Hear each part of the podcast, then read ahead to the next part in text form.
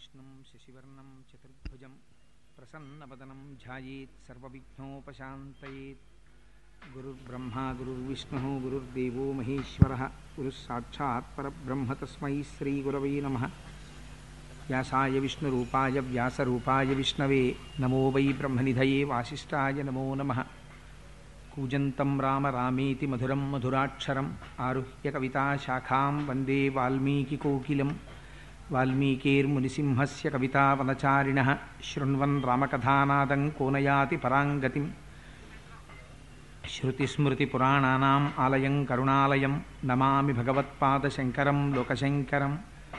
వాగర్ధావివ సంపృక్తౌ వాగర్ధప్రతిపత్తయే జగతపితరౌ వందే పార్వతీపరమేశ్వరౌ సుక్తిం సమగ్రయతున స్వయమేవ లక్ష్మీ. శ్రీరంగరాజమహిషీమధురైకటాక్షై వైదగ్ధ్యవర్ణగుణగుంభనగౌరవైర్యాం ఖండూలకర్ణకుహరాः కవయోధయంతి. హైమోత్ఫపుండ్రమజహన్మకుటం సునాశం మందస్మితం మకరకుండలచారుగండం. బింబాధరం బహుళదీర్ఘకృపాకటాక్షం శ్రీవేంకటేశముఖమాత్మనిసన్నిధత్తాం.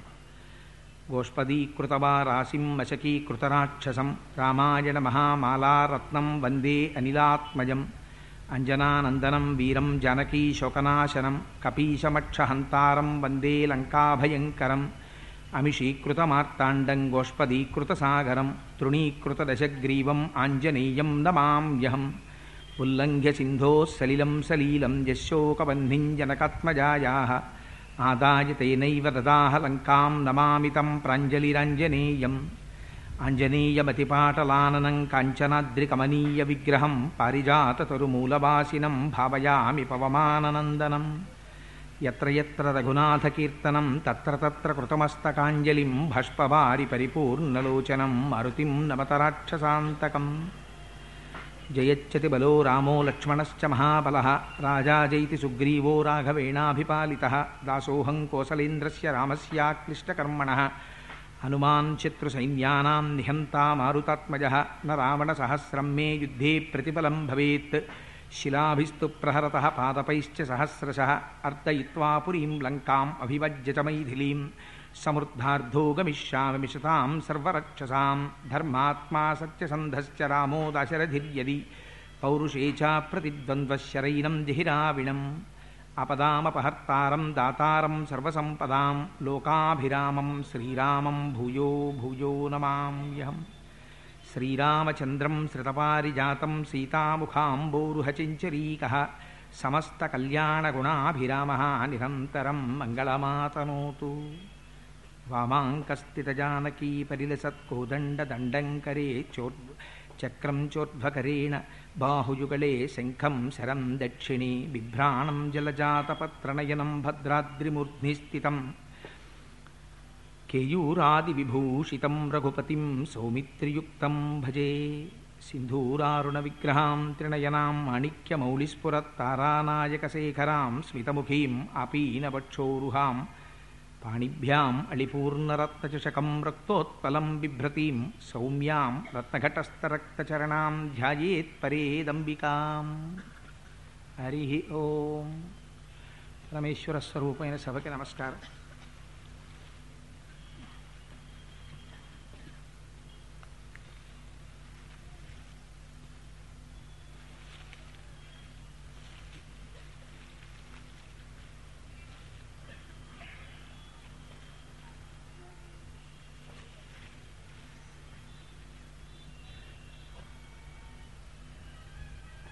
ఇది భగవంతుని యొక్క నిర్హేతుకమైనటువంటి కరుణ.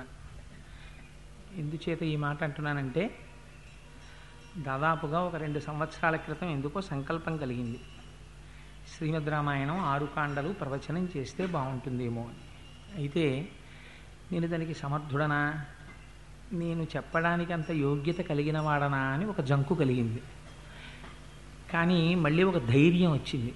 ఏ యోగ్యత లేనివాణ్ణి చేరదీసి కదా రామచంద్ర ప్రభు అంత వాడయ్యాడు. పశుమాం సర్వజ్ఞ ప్రథిత కృపయా పలయ విభో. ఏ యోగ్యత లేకపోవడమే నాకున్న పెద్ద యోగ్యత. అందుకని నా స్వామి నాతో పలికించడా? అనుకున్నాను సరే ఈలోగా ఏదో నిడదవోలు ట్రాన్స్ఫర్ అయింది. కానీ పాపం అప్పటి నుంచి గోపాలకృష్ణ గారు మాత్రం నిజంగా ఆయన ప్రార్థనా ఫలితమే. ఆ సంపూర్ణ రామాయణం జరగాలి జరగాలి జరగాలని మా దొరగారు ఒకరు ఎప్పుడు కోటేశ్వరరావు నిడదవోలు నుంచి తిరిగి వస్తాడు ఎప్పుడు సంపూర్ణ రామాయణం జరుగుతుంది. వాళ్ళందరికీ ఎప్పటి నుంచో కోరిక ఇరవై నాలుగు వేల శ్లోకాల రామాయణం. రామాయణం ఒక్కొక్క కాండ ఆరున్నొక్క రోజులు పట్టిన ఉజ్జాయింపున ఆరు కాండలు యుద్ధకాండ పట్టాభిషేకంతో పూర్తి చేస్తే నలభై రెండు రోజులు పడుతుంది అని అనుకున్నాం.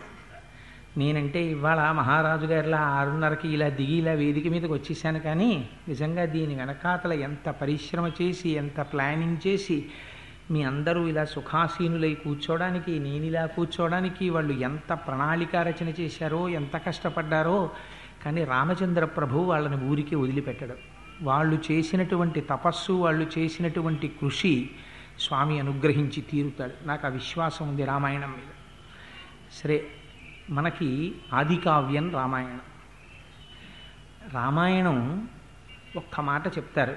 వేదవేద్యే పరే పుంసి జాతే దశరథాత్మజే వేద ప్రచేత సాదాసీత్ సాక్షాత్ రామాయణాత్మన అని అది వేదోపబ్రహ్మణము. వేదముల చేత ప్రతిపాదింపబడినటువంటి పరతత్వమైన పరబ్రహ్మమైన ఆ భగవానుడు ఎవరైతే ఉన్నాడో ఆయనే రామచంద్రమూర్తిగా నడిచి వచ్చాడు ఆ వేదములు అపౌరుషేయములు కనుక ఆ వేదమే రామాయణంగా నడిచొచ్చింది. అయితే వేదము రామాయణంగా నడిచొచ్చి వేదము చేత వేదము చేత ప్రతిపాదింపబడినటువంటి పరబ్రహ్మము రామచంద్రమూర్తిగా నడిచొస్తే మనకి కలిసి వచ్చేది ఏమిటి ఎన్నో అవతారములను స్వీకరించాడు స్వామి. పరిత్రాణాయ సాధూనాం వినాశాయ చతుష్కృతాం ధర్మ సంస్థాపనార్థాయ సంభవామి యుగే యుగే అన్నాడు.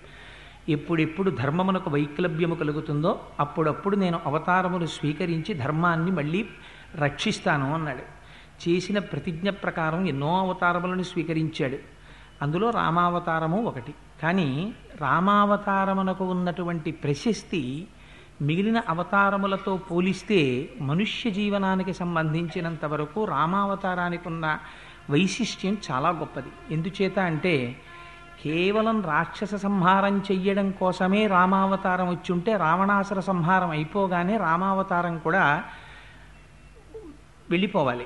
కానీ స్వామి అలా అనలేదు. ఒక ప్రతిజ్ఞ చేశారు బాలకాండలో. దశవర్ష సహస్రాణి దశవర్ష శతానిచ అన్నారు. నేను పదకొండు వేల సంవత్సరములు ఈ భూమండలం మీదుండి ఈ భూమండలాన్నంతటినీ పరిపాలిస్తాను. దీని కొరకు?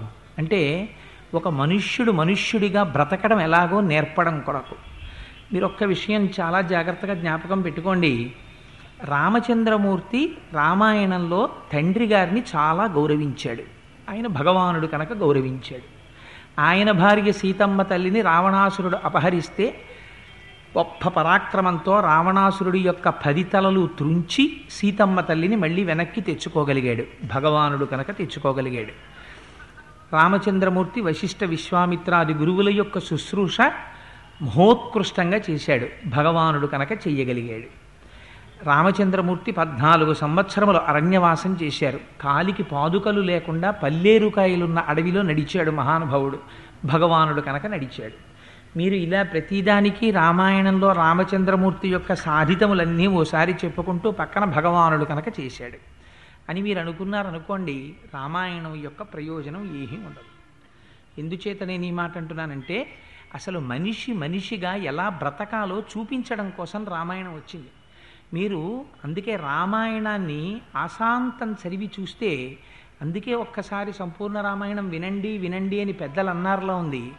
రామాయణం చదివితే రామావతారంలో రామచంద్రమూర్తి మనందరం కష్టాలు వచ్చినప్పుడు ఎలా బాధపడతామో అలా బాధపడిన మాట పరమవాస్తవం. ఆయన తన భార్యని రావణాసురుడు అపహరిస్తే విశేషంగా విలపించాడు. ఆయనకి లక్ష్మణమూర్తి మూర్ఛ చెంది భూమి మీద పడిపోతే చాలా శోకతప్త హృదయంతో లక్ష్మణ నువ్వు లేనటువంటి సీత నువ్వు లేనటువంటి రాజ్యం నాకెందుకు అన్నాడు. దేశే దేశే కలత్రాణి దేశే దేశే చ బాంధవాహ తంతు దేశం నపశ్యామి ఎత్ర భ్రాత సహోదర. ఎక్కడికి వెళ్ళినా భార్య దొరుకుతుంది బంధువులు దొరుకుతారు రాజ్యం దొరుకుతుంది. కానీ తమ్ముడు ఎక్కడి నుంచి వస్తాడు? తోడబుట్టినవాడు రమ్మంటే రాడు. అందుకని నువ్వు లేని నాడు నాకు ఈ భోగాలు అక్కర్లేదు. లక్ష్మణ అన్నీ వదిలిపెట్టేస్తాను. నువ్వు లేని నాడు నాకు ఈ జీవితం ఎందుకయ్యా? అన్నాడు. అందుకని రాముడు రామాయణంలో ఒక భగవానుడి కింద ప్రవర్తించి చూపించలేదు. ఒక మనిషి ఎలా బ్రతుకుతాడో అలా బ్రతికి చూపించాడు. నిజంగా రాముడికి వచ్చిన కష్టాల్ని కానీ మనం జ్ఞాపకం పెట్టుకుంటే మనకెప్పుడైనా జీవితంలో కష్టం వచ్చిందనుకోండి నిజంగా రాముడు పడిన కష్టం ముందు మనం పడుతున్న కష్టం ఏపాటి కష్టం అనిపిస్తుంది? సీతమ్మ తల్లి పడిన కష్టం జ్ఞాపకానికి వచ్చిందనుకోండి క్షితిక్షమా పుష్కర సన్నిభాక్షి యా రక్షిత రఘవ లక్ష్మణాభ్యాం సారాక్షసీభి వికృతీక్షణాభి సంరక్షిత సంప్రతి వృక్షమూలే అంటారు మహర్షి. అంతటి తల్లి అయో నిజ దశరథ మహారాజు గారి పెద్ద కోడలు రామలక్ష్మణుల చేత రక్షింపబడవలసినటువంటి తల్లి ఎక్కడో అంతఃపురంలో ఉండవలసినటువంటి అమ్మ. అటువంటి తల్లి ఒక రాక్షసుడి యొక్క అంతఃపురం వెనకాతల ఉన్న ప్రమదావనంలో ఒక శిశుపావృక్షం కింద పది నెలల పాటు చిరిగిపోయినటువంటి చీర కట్టుకుని జుత్తు ముడి కూడా వేసుకోకుండా తల్లి ఆ రోజున మట్టిలో పడుకుని అంత బాధపడిందంటే సీతమ్మ తల్లికి వచ్చినటువంటి కష్టం ముందు మనం పడుతున్నటువంటి కష్టాలు ఏపాటి అంతటి కష్టంలో కూడా రాముడు విడిచిపెట్టనవి ఏవైనా ఉంటే రెండే. ఈ రెండిటిని మాత్రం రాముడు ఎన్నడూ విడిచిపెట్టలేదు. అందుకే ఇది రామాయణమైంది. ఆయనం అంటే నడక. తాళము ఉత్తరాయణము దక్షిణాయనము అని రెండుగా నడుస్తుంది. రెండు పాదములు లేవనుకోండి రెండు కాళ్ళు లేవనుకోండి ఆ నడక కుంటి నడక. సక్రమంగా నడవలేడు.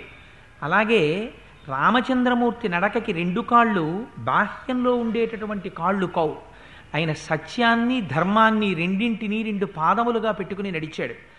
అందుకే ఏది పోనివ్వండి ఆయన లక్ష్య పెట్టలేదు. ఎంత కష్టం రానివ్వండి బెంగ పెట్టుకోలేదు. ఆయన విడిచిపెట్టనివి ఏవైనా ఉంటే సత్యము ధర్మము ఈ రెండిటిని మాత్రం జీవితంలో విడిచిపెట్టలేదు. సత్యధర్మములను నమ్ముకున్న వాడిని ఆ రెండు ఎలా కాపాడతాయో రామాయణం మనకి చూపిస్తుంది. ఒక పక్క ఇంద్రజిత్ వేసినటువంటి బాణముల చేత కట్టపడి యుద్ధభూమిలో పడిపోతే ఎవరు ఆహ్వానించారని వచ్చాడు గరుత్మంతుడు ఆ రోజున? ధర్మాన్ని అనుష్ఠించినటువంటి వ్యక్తిని దైవం ఎలా కాపాడుతుందో సత్యాన్ని పట్టుకున్నటువంటి వ్యక్తిని పరమేశ్వరుడు ఎలా రక్షిస్తాడో మనకి రామాయణం చూపిస్తుంది. అందుకే రామాయణం ఎంతకాలం ఉంటుందో రామాయణం ఎంతకాలం చదువుకుంటామో రామాయణం ఎంతకాలం వింటామో రామాయణం పట్ల విశ్వాసం మనకి ఎంతకాలం ఉంటుందో అంతకాలం మాత్రమే మానవత్వం కూడా నిలబడుతుంది. మానవత్వం లేనినాడు మానవుడిగా జన్మించే ప్రయోజనం లేదు. బా బాహ్యంలో అనేకమైనటువంటి ఉపాధులు తిరుగుతున్నాయి. ఆ ఉపాధులతో పాటుగా ఇది కూడా ఒక ఉపాధి. కేవలం మనుష్య ఉపాధితో వచ్చినంత మాత్రము చేత ఒరిగేటటువంటి ప్రయోజనం ఏమిటి? కానీ ఈ ఉపాధిలో ప్రవేశించి వచ్చినందుకు ఒక మనిషిగా ఎలా బ్రతకాలో తెలుసుకోవాలంటే రామాయణం తప్ప వేరొక గతి మనకి లేదు.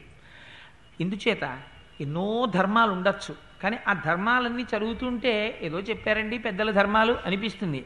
కానీ ఎన్ని ఆటుపోట్లు ఎదురైనా జీవితంలో ఆ ధర్మాన్ని విడిచిపెట్టకుండా నడిచినటువంటి ఒక మహాపురుషుడి యొక్క జీవితమే రామచంద్రమూర్తి యొక్క జీవితం. తను ఒక రాజారాముడిగా ఉండవలసి వస్తే సీతమ్మ తల్లిని పరిత్యాగం చేశాడు.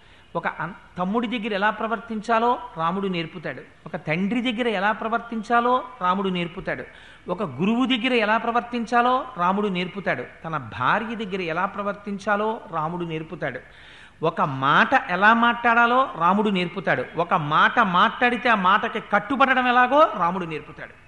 ఇది రామాయణానికి ఉన్నటువంటి గొప్పతనం. అందుకే మన పెద్దలైనటువంటి వారు రామాయణాన్ని ఎన్నడూ విడిచిపెట్టలేదు. ఎంతమంది కానివ్వండి విశ్వనాథ సత్యనారాయణ గారు అంటారు రామాయణ కల్పవృక్షం రాస్తూ మళ్ళీ అందరూ రాసిన రామాయణమే నేను రాయడం ఎందుకు? అంటే ప్రతి పూట తిన్నన్నమే మళ్ళీ ఎందుకు తింటున్నావు? అంటే అన్నం తినకపోతే ఉండలేవు కనుక రామాయణం లేనినాడు అసలు మనిషికి జీవితమే లేదు.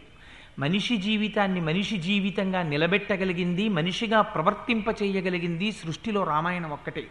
ఎక్కడ రామాయణం చెప్పబడుతుందో ఎక్కడ రామాయణం వింటారో అక్కడక్కడ దేవతలందరూ వచ్చి వింటారు. కాదు కాదు అన్నిటికన్నా గొప్ప విషయం ఎత్ర ఎత్ర రఘునాథ కీర్తనం తత్ర తత్ర కృతమస్తకాంజలిం భాష్పవారి పరిపూర్ణలోచనం మారుతిం నమతరాక్షసాంతకం ఎక్కడైనా రామాయణం వినపడితే చాల్ట రామకథ వినపడితే చాల్ట రామనామం వినపడితే చాల్ట స్వామి హనుమ ఏదో ఒక రూపంలో వచ్చి కన్నుల వెంట నీరు కారిపోతుండగా పొంగిపోతూ అందరికన్నా ముందొచ్చి అన్ తెలియచ్చు తెలియకపోవచ్చు ప్రాంగణంలో ఎక్కడో ఒక చోట కూర్చుని కథాకాలక్షేపం పూర్తయిపోయిన తర్వాత వెళ్ళలేక వెళ్ళలేక వెనక్కి తిరిగి చూస్తూ కన్నుల నీరు కారుస్తూ పెడతారట. ఈశ్వరాంశ సంభూతుడైనటువంటి హనుమ ఎక్కడ పాదం పెట్టారో అక్కడ మంగళం జరిగి తీరుతుంది. ఎక్కడ రామనామం చెప్పారో అక్కడ మంగళం జరిగి తీరుతుంది.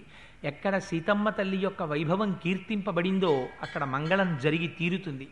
అంత పరమోత్కృష్టమైనటువంటి రామాయణాన్ని ప్రారంభం చేస్తూ బాలకాండలో ఒక అద్భుతమైనటువంటి శ్లోకంతో ప్రారంభం చేస్తారు. మహర్షి. ఆయన అంటారు తపస్వాధ్యాయ నిరతం తపస్వీ వాగ్విదాంవరం నారదం పరిపప్రచ్చర్ వాల్మీకిర్ మునిపుంగవం అందులో అంటారు తపస్వాధ్యాయ నిరతం రామాయణం ప్రారంభం అవుతోంది ప్రారంభం అవుతూ అందులో అంటారు ఒకరు వేరొకరిని ప్రశ్న వెయ్యవలసినటువంటి సమయం ఆసన్నమైంది. ఎవరు ఎవరిని ప్రశ్న వెయ్యాలి? అంటే వాల్మీకి మహర్షి నారద మహర్షిని ప్రశ్న వెయ్యాలి. ఎవరిని ఎవరు ఎంత అందంగా ఇచ్చారో చూడండి ఆ ప్రి- ఆ ఇవ్వడం తపస్వాధ్యాయ నిరతం తపస్వి వాగ్విదాంబరం నారదం పరిపప్రచ్చర్ వాల్మీకి మునిపుంగవం నారద మహర్షిని ఉద్దేశించి పరిప్రశ్న వెయ్యడానికి సిద్ధపడుతున్నారట ఎవరు వాల్మీకి. అసలు ఆ వాల్మీకి అనేటటువంటి మాటే చాలా ఆశ్చర్యకరమైనటువంటి పేరు. ఎందుచేత అంటే మనకి వాల్మీకి మహర్షి గురించి లోకంలో అనేకమైనటువంటి కథలున్నాయి. అసలు వాల్మీకి వాల్మీకి అంటే పుట్టలోంచి బయటికి వచ్చిన వారు కాబట్టి వాల్మీకము నుంచి ఉద్భవించినటువంటి వారు కాబట్టి వారికి వాల్మీకి అని పౌరుషనామం వచ్చింది. అసలు వాల్మీకి మహర్షి యొక్క జీవిత వృత్తాంతం ఏమిటి? అసలు ఈ వాల్మీకి ఎవరు? ఈ ప్రశ్న స్కాంద పురాణంలో వేశారు. స్కాంద పురాణంలో వ్యాస భగవానుడు సనత్కుమారుణ్ణి అడిగాడు. వాల్మీకి ఎవరు? ఆదికావ్యమైనటువంటి రామాయణాన్ని రచించగలిగినటువంటి సమర్థత వాల్మీకి మహర్షికి ఎక్కడి నుంచి వచ్చింది? ఎందువల్ల వచ్చింది నాకు చెప్పవలసింది అని అడిగితే సనత్కుమారుడు చెప్పాడు ఆ రోజున. వాల్మీకి మహర్షి యొక్క అంశ చాలా ఆశ్చర్యకరమైంది. ఎందుచేత అంటే పూర్వం సుమతి కౌశికి అనబడేటటువంటి ఇద్దరు దంపతులు ఉండేవారు. ఆ దంపతులకు అగ్నిశర్మ అనబడేటటువంటి కుమారుడు జన్మించాడు. కానీ ఆ అగ్నిశర్మకి బాల్యంలో తండ్రి గారు వేదాన్ని పఠింపచేస్తే తగినంతగా అబ్బలేదు. సరే అలాగే తండ్రి గారు కష్టపడి వేదం నేర్పుతున్నారు. ఆ అగ్నిశర్మ ఆ వేదాన్ని నేర్చుకుంటున్నాడు. సాధారణంగా బ్రాహ్మణులు ఆ రోజులలో ఒకరిచ్చేటటువంటి దానము చేత ధర్మము చేత జీవనం చేసేవారు అది కూడా. ఎంతో అవసరం పడితేనే దానం పట్టేవారు. లేకపోతే దానం పట్టేవారు కాదు. అటువంటి స్థితిలో ఆ రాజ్యమంతా క్షామం వచ్చింది. అసలే క్షామంతో అల అలమటించిపోతున్నటువంటి రాజ్యంలో దాన ధర్మాలు ఎక్కడి నుంచి జరుగుతాయి? అందుకని దాన ధర్మములు లుప్తమైపోతున్నాయని అగ్నిశర్మ తన భార్యని తల్లిదండ్రులైనటువంటి సుమతి కౌశికిని తీసుకుని అరణ్యంలోకి ప్రవేశించి అక్కడ ఒక వటకుటీరాన్ని నిర్మించుకొని అక్కడ దొరికినటువంటి కందమూలాలు తేనె మొదలైనవి తెచ్చుకుని జీవనం గడుపుతున్నాడు. కానీ వేదం తగినంతగా నేర్చుకున్నవాడు కాకపోవడం చేత సాత్వికమైనటువంటి ప్రవృత్తి లోపించడం చేత ఆ అరణ్యంలో తిరిగేటటువంటి దారి దొంగలతో స్నేహం కుదిరింది. వారితో స్నేహం చేశాడు. వచ్చిపోయేటటువంటి వారిని అందరినీ వేధించి వారి దగ్గర ఉన్నటువంటి సొమ్ముని అపహరించడానికి అలవాటు పడ్డాడు.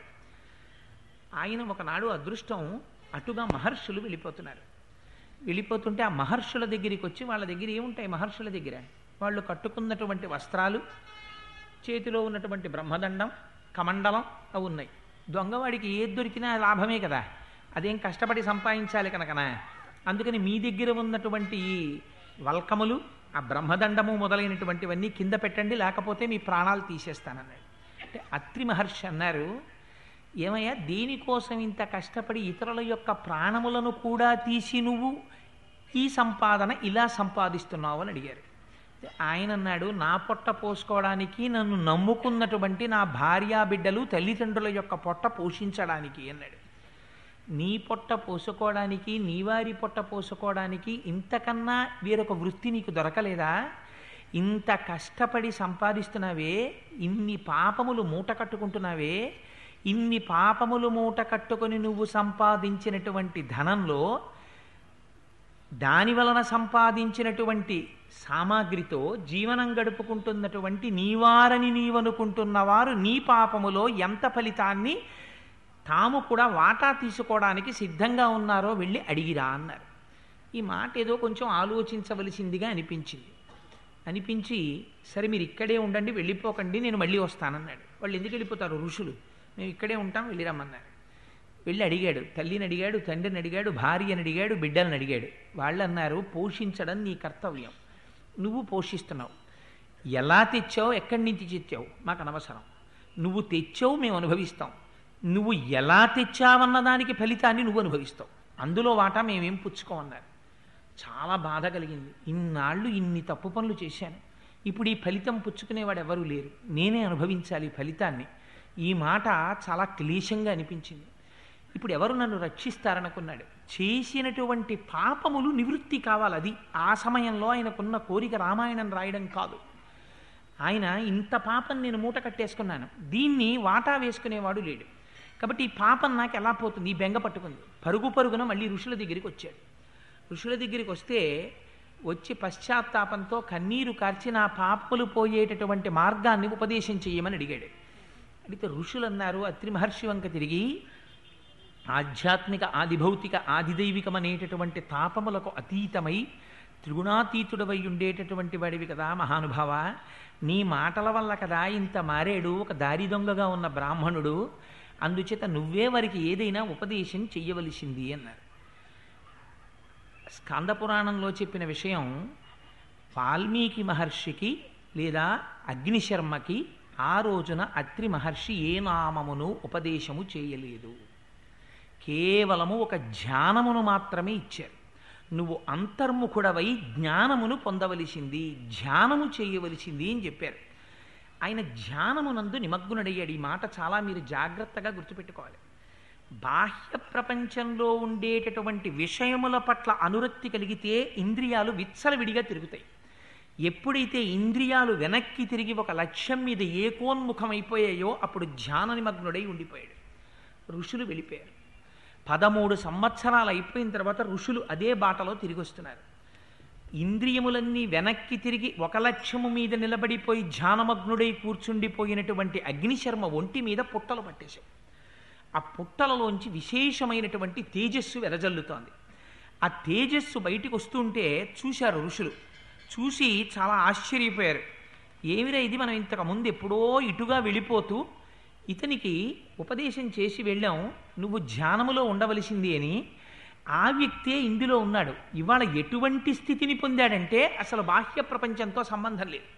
అంతగా ఇంద్రియాలన్నీ ఏకోన్ముఖం అయిపోయాయి కేవలం ఒక లక్ష్య సిద్ధి కోసమని బయట పుట్టలు పట్టినా తెలియనటువంటి స్థితిలో ఉన్నాడు.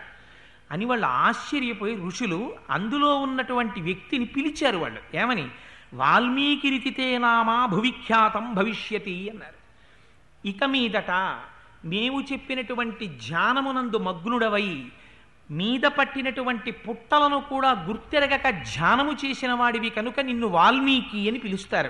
నువ్వు పుట్టలోంచి పైకి రా అని పిలిచారు. ఇది పౌరుషనామమైంది అందుకని వాల్మీకి స్వతసిద్ధమైన పేరు కాదు. ఆయన పేరు అగ్నిశర్మ. ఆయన భారద్వాజ గోత్రీకుడు సద్బ్రాహ్మణుడు. ఆ పుట్టలోంచి బయటికి వచ్చాడు వచ్చిన తర్వాత ఋషులందరికీ పాదాలకి నమస్కారం చేశాడు. నన్ను ఏం చెయ్యమంటారని అడిగారు.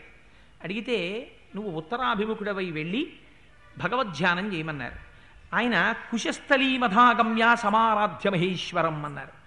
కుశస్థలి అనబడేటటువంటి ప్రదేశానికి వెళ్ళి విశేషంగా పరమశివుణ్ణి ఆరాధన చేశాడు పరమశివ ఆరాధన చేస్తే ఆయనకి కలిగినటువంటి ఫలితం ఏమిటో తెలుసా అండి మూడు మూర్తులకును మూడు లోకములకు మూడు కాలములకు మూలమగుచు భేదమగుచు తుదిక భేదమయ్యొప్పారు బ్రహ్మమనగ నీవే పాలనయన.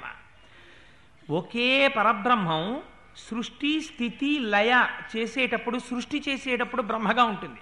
స్థితి చేసేటప్పుడు శ్రీ మహావిష్ణువుగా ఉంటుంది. లయ చేసేటప్పుడు పరమేశ్వరుడిగా ఉంటుంది. అందుకని ఒకే పరబ్రహ్మాన్ని మూడుగా ఉంటుంది కనుక అపారమైన శివారాధన చేసినటువంటి ఫలితం చేత మహేశ్వరానుగ్రహంతో విష్ణు కథ చెప్పేటటువంటి అదృష్టాన్ని వాల్మీకి పొందాడు. విష్ణు కథ చెప్పడానికి ఉపదేశం చేసిన వారెవరు? బ్రహ్మగారు ఉపదేశం చేశారు. ఇప్పుడు వాల్మీకి ఎవరి అనుగ్రహాన్ని పొందాడు? త్రిమూర్తుల యొక్క అనుగ్రహాన్ని పొందాడు. చేసినది మహేశ్వరారాధన పొందినది బ్రహ్మగారి యొక్క అనుగ్రహం చెప్పినది శ్రీ మహావిష్ణువు యొక్క కథ. అందుకని ఈ ముగ్గురి యొక్క అనుగ్రహాన్ని పొందినటువంటి వాడు కనుక పౌరుషనామంతో ఆయన్ని వాల్మీకి అని పిలిచారు. అటువంటి అగ్నిశర్మ ఆ వాల్మీకి మహానుభావుడు ఆయన రామాయణాన్ని రచించవలసినటువంటి సమయం ఆసన్నమైంది. ఆసన్నమైతే బాలకాండలో మొట్టమొదటి శ్లోకాన్ని రచించారు. ఏమని? తపస్వాధ్యాయ నిరతం తపస్వీ వాగ్విదాంవరం నారదం పరిపప్రచ్చర్ వాల్మీకిర్ మునిపుంగవం. తపస్వి అయినటువంటి వాల్మీకి తపస్సు స్వాధ్యాయనిరతుడైనటువంటి వాడు ముని అయినటువంటి వాడు గొప్ప వాగ్విదాంవరుడైనటువంటి నారద మహర్షిని పరిప్రశ్న చేశాను. ఇది ఏదైనా ఆదికావ్యాన్ని ప్రారంభం చేసే ముందు ఒక పరమోత్కృష్టమైనటువంటి మాటతో ప్రారంభం కావాలి. జీవితంలో రామాయణం మనకి నేర్పేటటువంటి సందేశం ఏమిటో తెలుసండి నువ్వు ఏ పని చేసినా అన్నిటికన్నా జీవితంలో గొప్పదేది. గురువుగారిని తలుచుకోవడం కన్నా గొప్పది వేరొకటి లేదు. అందుకే మనం పూజ చేసిన గురు బ్రహ్మ గురు విష్ణు గురుర్దేవో మహేశ్వర గురు సాక్షాత్ పరబ్రహ్మ తస్మై శ్రీ గురవే నమ అంటాం. గురువుని తలుచుకోవడం గురువు చెప్పినటువంటి మాటలను జ్ఞాపకం తెచ్చుకోవడం ఇంతకన్నా గొప్ప మంగళాచరణం ప్రపంచంలో ఉండదు. అందుకని తనకి గురువుగా ఆనాడు పరిప్రశ్న చేస్తే ఎవరు రామాయణాన్ని భాషింపచేశారో ఆ నారద మహర్షిని జ్ఞాపకం తెచ్చుకుంటున్నారు. ఎటువంటి వాట నారదుడు? నారదుడంటే మహానుభావుడు ఆయన గురించి తపస్సు కలిగిన వాడు స్వాధ్యాయ నిరతుడు. తపస్సు అంటే కృచ్ఛ చాంద్రాయణాది వ్రతములను ఆచరించి నిత్య నైమిత్తిక కర్మలను సక్రమంగా అనుష్ఠానం చేస్తూ ఈ శరీరము శరీరమునకు ఉండేటటువంటి జ్ఞానేంద్రియ కర్మేంద్రియ సంఘాతము విషయ ప్రపంచం వైపుకి తిరగకుండా వాటిని వెనక్కి తిప్పి శరీరాన్ని జాగ్రత్తగా సాత్వికమైనటువంటి పదార్థము చేత మాత్రమే పోషించి ఆ ఇంద్రియములను భగవంతుడి వైపుకి తిప్పి నిరంతరము ఈశ్వరుడి గురించి తపించినటువంటి వాడు ఎవరుంటాడో వాడు తపస్వి. అందుచేతనే అటువంటి తపస్సు చేత ఏమవుతుంది? వారు నిత్య నైమిత్తిక కర్మాచరణమునందు వైక్లభ్యమును పొందరు. నిత్య కర్మ అంటే మనం ఎట్టి పరిస్థితులలోనూ చెయ్యవలసినవి కొన్ని ఉంటాయి అది మీరు ఏ కారణం చేత ఆపడానికి వీలు లేదు. సంధ్యావందనం ఉంటుంది. సంధ్యావందనాన్ని మీరు ఏ కారణం చేత ఆపడానికి వీలు లేదు. మీరు క్షేత్రానికి వెళ్ళారు. కూర్చుని సంధ్యావందనం చేసుకోవలసిందే. మీరు ప్రయాణంలో ఉన్నారు. సంధ్యావందనం చేయవలసిందే. ఎక్కడ ఉన్నా సంధ్యావందనం మాత్రం చెయ్యాలి. దీన్ని నిత్యకర్మ అంటారు. నైమిత్తిక కర్మ అని ఉంటుంది. నైమిత్తికము అంటే ఒక్కొక్క పర్వదినం వస్తుంది. ఇవాళ రోజున పరమ ప్రమోత్కృష్టమైనటువంటి రోజు. గురువారంతో కూడుకున్నటువంటి పుష్యమాసంలో వచ్చినటువంటి ఏకాదశి దినం. ఇది చాలా గొప్ప రోజు. అందుకనే ఈరోజు రామచంద్రమూర్తి రామాయణాన్ని ప్రారంభింపజేశారు. సరే అలా నైమిత్తికము అంటే ఒక కొన్ని ప్రత్యేకమైనటువంటి రోజులలో చేయవలసినటువంటి ప్రత్యేకమైన కర్మలకి నైమిత్తిక కర్మలని పేరు. నిత్య నైమిత్తిక కర్మలను రెండిటినీ చేస్తూ నిరంతరం భగవంతుడి గురించినటువంటి ఆలోచన చేస్తూ కృచ్ఛచ్రాంద్రాయణాది వ్రతములను ఆచరిస్తూ ఎవరు ఉంటారో అటువంటి వారిలో సత్వగుణం గొప్ప శుద్ధ సత్వము ఆవిర్భవిస్తుంది. ఆ సత్వగుణం దేనికి ప్రాతిపదిక అవుతుంది వేదాధ్యయనమునకు ప్రాతిపదిక అవుతుంది అటువంటి వాడు వేదాధ్యయనం చేస్తాడు. ఆ వేదం ఒకనాడు ఎందుకు పనికొస్తుంది? బాహ్యంలో యజ్ఞయాగాది క్రతువులను చేసి ఇహమునందు పొందవలసినటువంటి సమస్త సౌఖ్యములను పొందడానికి వేదమే ఆధారం.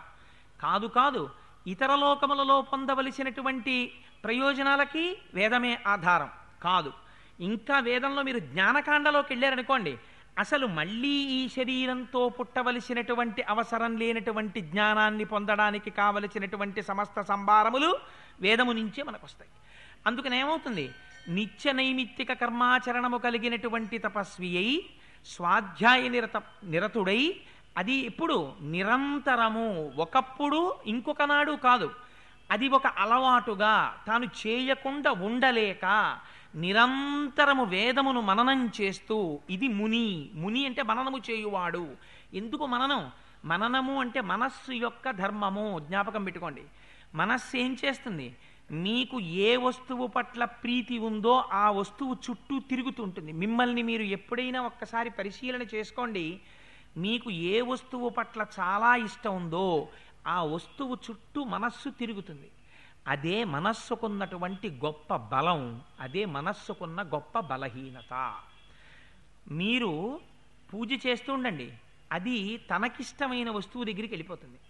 మీరు మనస్సుకి తీసుకెళ్ళి భగవంతుణ్ణి ఆలంబనంగా ఇవ్వడం అలవాటు చేశారనుకోండి ఇస్తే తపస్సు చెయ్యడం ప్రారంభం చేస్తే ఈ మనస్సు క్రమంగా భగవంతుడి చుట్టూ తిరగడం ప్రారంభం చేస్తుంది. అందుకని ఏమవుతుంది మననము చేయువాడు ముని తనంత తాను ఎప్పుడూ మననం చేస్తూ ఉంటాడు. దానికి ఒక ప్రయోజనం ఉంటుందా? ఏం ప్రయోజనం ఉండదు. అలా మననం చేయకుండా ఉండలేడు. మనస్సు ప్రీతిపాత్రమైన వస్తువు చుట్టూ పరిభ్రమించినట్టు ఎప్పుడూ భగవంతుడి చుట్టూ మనస్సు తిరగగలిగినటువంటి స్థితిని పొందినటువంటి వాడై నిరంతర మననశీలుడై తపస్సు చేసి స్వాధ్యాయ నిరతుడై వీటన్నిటి చేత తాను పొందినటువంటి అనుభవం ఏదైతే ఉంటుందో జ్ఞానం ఏదైతే ఉంటుందో దాన్ని ఇతరులకి బోధ చేసేటప్పుడు అరిటిపండు ఒలిచి నోట్లో పెట్టినంత సులువుగా అవతల వారిలో ఉండేటటువంటి అజ్ఞానమును దహించి జ్ఞానమును అందించగలిగినటువంటి వాక్ వైభవం ఎవరికి ఉంటుందో అటువంటి వాడు జ్ఞానమును ఈయగలిగినటువంటి వాడు. వాడెవరు? సాక్షాత్తు గురువు. గుకారస్యంధకారస్యాత్ రుకారస్త నిరోధకృత్ అంధకార వినాశిత్వాత్ గురురిత్యభిధీయతే. ఎవరు అంధకారాన్ని పోగొట్టి జ్ఞానం ఇస్తున్నాడో వాడే గురువు. అజ్ఞానం తీసేదొకడు జ్ఞానం ఇచ్చేదొకడు ప్రపంచంలో ఉండడు. ఎందుకనంటే లైటు వేశామండి చీకటి పోయిందండి అనరు. లైటు ఉంటే చీకటి ఉండదు చీకటి ఉంటే లైటు లేదు. జ్ఞాపకం పెట్టుకోండి. దీపం ఉన్నది చీకటి ఉండదు చీకటి ఉన్నది దీపము పెట్టలేదు. ఒకటే నిజం. అంచేత అజ్ఞానము పోయినది మళ్ళీ ఇంకా జ్ఞానం ఒకటి బోధ చేయడం ఏమి ఉండదు అజ్ఞానం పోవడం అంటే జ్ఞానమే మిగులుతుంది ఇంకా. జ్ఞానము కలిగినది అజ్ఞానము పోయినది. అందుకనేమవుతుంది ఏ మహాపురుషుడి యొక్క దర్శనం చేత తనలో ఉండేటటువంటి అజ్ఞానము పటాపంచలైపోతుందో అటువంటి గురువుకి నారదుడని పేరు. అందుకని నారం దదాతి ఇది నారదహ ఎవరు జ్ఞానమును ఇస్తాడో ఆయన నారదుడు. ఎవరు అజ్ఞానమును ఖండిస్తాడో ఆయన నారదుడు. అటువంటి నారదుణ్ణి ప్రశ్న వేశారు. ఎవరు? వాల్మీకి మహర్షి. అడగడానికి ఈయనకున్న అధికారం ఏమిటి? ముందు తన అధికారం చూసుకోవాలి. ఎప్పుడు పడితే అప్పుడు ఎవరిని పడితే వారిని ప్రశ్న వేయడానికి వీల్లేదు. ముందు తను కొంత అధికారాన్ని పొందాలి. ఆయన తపస్సు చేశాడు. వాల్మీకి అయ్యాడు. గతంలో పూర్వనామం అగ్నిశర్మ. ఇప్పుడైన నామం వాల్మీకి. ఎందుకని? కొన్ని సంవత్సరముల పాటు తపించాడు. ఇప్పుడు శిష్యుడిగా యోగ్యతని పొందాడు. ఇప్పుడు వెళ్ళి ఎటువంటి ప్రశ్న వేస్తున్నాడు? పరిప్రశ్నేన సేవయా భగవద్గీతలో చెప్తారు. తద్విద్ధి ప్రణిపాతేన పరిప్రశ్నేన సేవయా గురువుల దగ్గరికి వెళ్ళి ప్రశ్న వేసేటప్పుడు ఎలా పడితే అలా వెళ్ళి ప్రశ్న వేయడానికి వీల్లేదు. వారి దగ్గరికి వెళ్ళి ప్రణిపాతం చేసి భూమి మీద సాష్టాంగ నమస్కారం చేసి అయ్యా నేను తెలుసుకోవడానికి అర్హత కలిగిన వాడను అని మీరు అనుకుంటే మీరు నాకు కృప చెయ్యాలి అని అనుకుంటే నాకు ఈ విషయంలో ఈ సందేహమును తీర్చవలసినది అని పరిప్రశ్న చెయ్యాలి. అందుకని పరిప్రశ్న చేస్తున్నాడు ఇవాళ వాల్మీకి మహర్షి. దేని గురించి అడుగుతున్నారు? అటువంటి నారద మహర్షి వస్తే ఇతర విషయాల గురించి ఎందుకు ప్రస్తావన చేస్తారు? దేని గురించి తెలుసుకోవాలో దాని గురించి అడుగుతున్నారు. దేని గురించి తెలుసుకుంటారు? అటువంటి గురువు వచ్చినప్పుడు పరబ్రహ్మమును గురించి ప్రశ్న చెయ్యాలి. ఒక గమ్మత్తైనటువంటి ప్రశ్నని ఇవాళ వాల్మీకి మహర్షి అడుగుతున్నారు నారదుణ్ణి. అందుకని వాగ్విదాంవరం అడిగినటువంటి వాడు అడిగాడు. చెప్పగలిగినటువంటి వాడో? గొప్ప సమర్థుడు. తన వాక్కుల చేత అడిగిన ప్రశ్నకి జవాబును చెప్పగలిగినటువంటి సమర్థుడైన వాడు కనుక శిష్యుడిలో ఉన్నటువంటి సందేహాన్ని పటాపంచలు చేయగలిగినటువంటి వాగ్వైభవం ఉన్నవాడు కనుక ఆనాడు నారద మహర్షిని వాల్మీకి మహర్షి ఒక ప్రశ్న వేశారు. కోన్వస్మిన్ సాంప్రదంలోకే గుణవాన్ కశ్య వీర్యవాన్ ధర్మజ్ఞశ్చ కృతజ్ఞశ్చ సత్యవాక్యో దృఢవ్రత చారిత్రేణ చ కోయుక్త సర్వభూతేషు కోహిత విద్వాన్ కహ కస్సమర్థశ్చ కశ్చైక ప్రియదర్శన ఆత్మవాన్ కో జితక్రోధో ద్యుతిమాన్ కో ననసూయక కస్య బిభ్యతి దేవాశ్చ జాత రోషస్య సంయుగే అని అడిగారు. స్వామి నాకు ఒక్క ప్రశ్న ఉంది. మీరు దానికి కృప చేసి జవాబు ఇవ్వవలసింది అన్నారు. కోన్వస్మిన్ సంప్రదంలోకి ఆ ఎంత గొప్ప మాట అడిగారో చూడండి. పదహారు గుణములు కలిగినటువంటి ఒక వ్యక్తి తెలియాలి నాకు. ఆ వ్యక్తి ఎప్పుడు ఎప్పుడున్నవాడై ఉండాలి? ఎప్పుడో వామనావతారంలో వామనమూర్తికి ఉందండి నరసింహావతారంలో నరసింహమూర్తికి ఉందండి లేకపోతే ఫలానా అవతారంలో ఫలానా వారికి ఉందండి అది కుదరదు. కోన్వస్మిన్ సంప్రదంలోకే ఈ లోకములో ఇప్పుడే ఇక్కడే ఈ సమయమునందే ఉన్నవాడై ఉండాలి. నేను చూడడానికి అవకాశం ఉన్నవాడై ఉండాలి. ఈ కాలములో అంటే వాల్మీకి మహర్షి ప్రశ్న వేసినటువంటి సమయంలో ఉన్నటువంటి వ్యక్తి అయి ఉండాలి. కోన్వస్మిన్ సంప్రదంలోకే గుణవాన్ ఆయన గుణములు కలిగినటువంటి వాడై ఉండాలి. కశ్య వీర్యవాన్ వీర్యవాన్ అంటే అపారమైనటువంటి పరాక్రమము కలిగినటువంటి వాడై ఉండాలి. ఎటువంటి పరాక్రమం. పరాక్రమం అంటే తనని తాను రక్షించుకుంటూ శత్రువులు ఎంతమంది లెక్కకి అందనంతమంది శత్రువులు వచ్చి ఎదురు నిలబడినా అందరినీ చీల్చి చెండాడగలిగినటువంటి పరాక్రమము వైభవము ఎవరి దగ్గర ఉంటుందో వాడిని వీర్యవాన్ అని పిలుస్తారు. పద్నాలుగు వేల మంది రాక్షసులు ఒక పక్క నిలబడ్డారు రామచంద్రమూర్తి ఒక్కరు ఒక పక్క నిలబడ్డారు. దశరథీశతకంలో గోపరాజు గారు అంటారు బండన భీముడు అర్థజన బాంధవుడు ఉజ్వల బాణతూణ కోదండ కళాప్రచండ భుజతాండవ కీర్తికి రామమూర్తికిన్. రెండవ సాటి దైవమిక లేడనుచున్ గడకట్టి భేరికాండ డడాండ డాండ నినదంబుల జండము నిండమత్త వేదండము నెక్కి చాటెదను దశరథీ కరుణాపయోనిధి అంటారు. మీరు ఈ ప్రశ్న వేసేటప్పుడు ఒక విషయాన్ని జ్ఞాపకం పెట్టుకోండి. మీ మనస్సులో రామచంద్రమూర్తి భగవానుడు అన్న అభిప్రాయాన్ని కొంచెం సేపు పక్కన పెట్టి ఆలోచించండి. ఆయన అడుగుతున్నది ఒక మనుష్యుడి గురించి అడుగుతున్నారు వాల్మీకి మహర్షి. ఒక మనుష్యుడై ఉండాలి. ఆయన గుణవాన్ గుణములతో కూడినటువంటి వాడై ఉండాలి. వీర్యవాన్ చేతిలో కోదండం పట్టుకోవాలి. శ్రీ మహావిష్ణువు సుదర్శన చక్రాన్ని ప్రయోగించినట్టు అలవోకగా సుదర్శన చక్రాన్ని ప్రయోగించి రాక్షస సంహారం చేసేటటువంటి వాడు కాకూడదు. తాను కూడా అలిసిపోవాలి. తన మీద కూడా బాణములు వచ్చి పడాలి. తన వక్షస్థలమునకు కట్టుకున్నటువంటి కవచము కూడా పిట్లిపోవాలి. తన ఒంటికి బాణములు తగి తగిలి నెత్తురు ఏరుగా పారాలి. అవసరమైతే భూమి మీద పడిపోవాలి. ఇంత జరిగిన లక్ష్య పెట్టకుండా శత్రువుల్ని కొట్టగలగాలి. తన కార్యాన్ని సాధించుకోగలగాలి. చేతిలో కోదండముండగా ఎదురుగుండా ఉన్నటువంటి శత్రువుల సంఖ్యతో నిమిత్తం లేదు. దీపపు దీపం మీద పడినటువంటి దీపపు పురుగుల్ని కాల్చినటువంటి దీపంలా శత్రువుల్ని తుదముట్టించగలిగినటువంటి అప్రమేయమైనటువంటి పరాక్రమం ఉన్నవాడై ఉండాలి. అటువంటి వాడున్నాడా? ఇది వీర్యవాన్. గుణములున్నవాడున్నాడా? కళ్యాణ గుణములున్నవాడు వీర్యవాన్. కోన్వస్మిన్ సాంప్రదంలోకే గుణవాన్ కశ్య వీర్యవాన్. ధర్మజ్ఞశ్చ. అపారమైనటువంటి పరాక్రమం ఉంది కానీ ధర్మం పాటించాడు. ఎందుకని? అదే కాలమునందు రావణాసురుడు ఉన్నాడు ఆయన పౌరుష పరాక్రమాలు కూడా ఏం తక్కువ కావు. కానీ ధర్మం పాటిస్తాడా? పాటించడు. ఇహ సంతో నవాసంతి తతో వా నానువర్తసే తతాహి విపరీతాతే బుద్ధిరాచారవర్జిత అని అడిగింది రామాయణంలో సుందరకాండలో సీతమ్మ తల్లి. వాడికి తెలియదా? తెలుసు. తెలుసు కానీ ఆచరించడు. అందుకని ధర్మం అంటే ఏమిటి? శాస్త్ర విరుద్ధము లోక దూష్యం శాస్త్ర దూష్యము లోక విరుద్ధము. కానిది ఏది ఉంటుందో దాన్ని ధర్మం అని పిలుస్తారు. ధర్మజ్ఞశ్చ అన్నారు. చకారం వేశారు.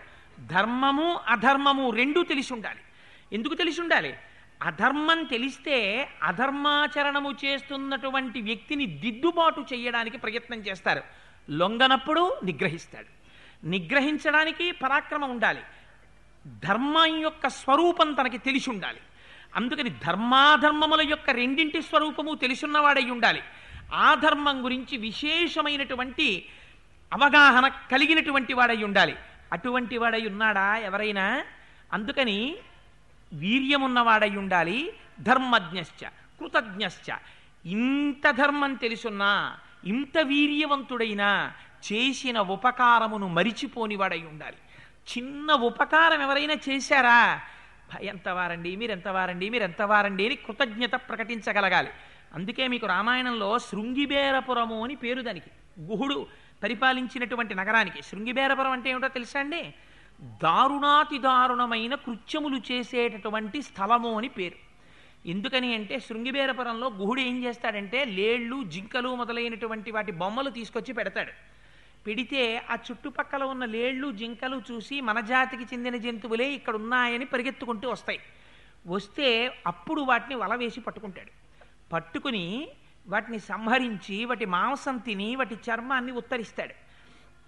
అంత క్రూరమైన దృష్టితో పనిచేసేటటువంటి వాడు ఉన్నాడే అటువంటి గుహుడు రామా నేను నీవాడనయ్యా అన్నాడు. రాముణ్ణి ప్రేమించాడు. ప్రేమించినంత మాత్రం చేత తనకి పట్టాభిషేకం జరుగుతుంటే నాకు తగిన దీటైన స్నేహితుడయా గుహుణ్ణి తీసుకురా అని హనుమని పంపించారు. అందుకని కృతజ్ఞశ్చ.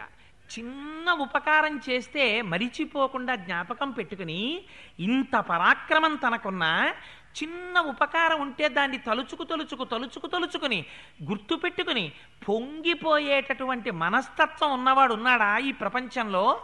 కోన్వస్మిన్ సాంప్రతంలోకే గుణవాన్ కశ్యవీర్యవాన్ ధర్మజ్ఞశ్చ కృతజ్ఞశ్చ సత్యవాక్యో దృఢవ్రత. సత్యవాక్యో ఎంత కష్టమే రానివ్వండి. తనొక్క అసత్యం చెప్పాడా? తప్పుకోవచ్చు. కానీ చెప్పడు. ఎందుకు చెప్పడు?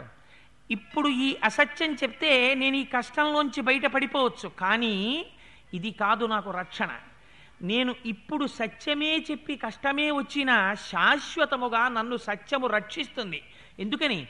నువ్వు అసత్యం చెప్తే రక్షింపబడడం నీ కంటి ముందు కనబడుతోంది. సత్యం చెప్పి కష్టం కొని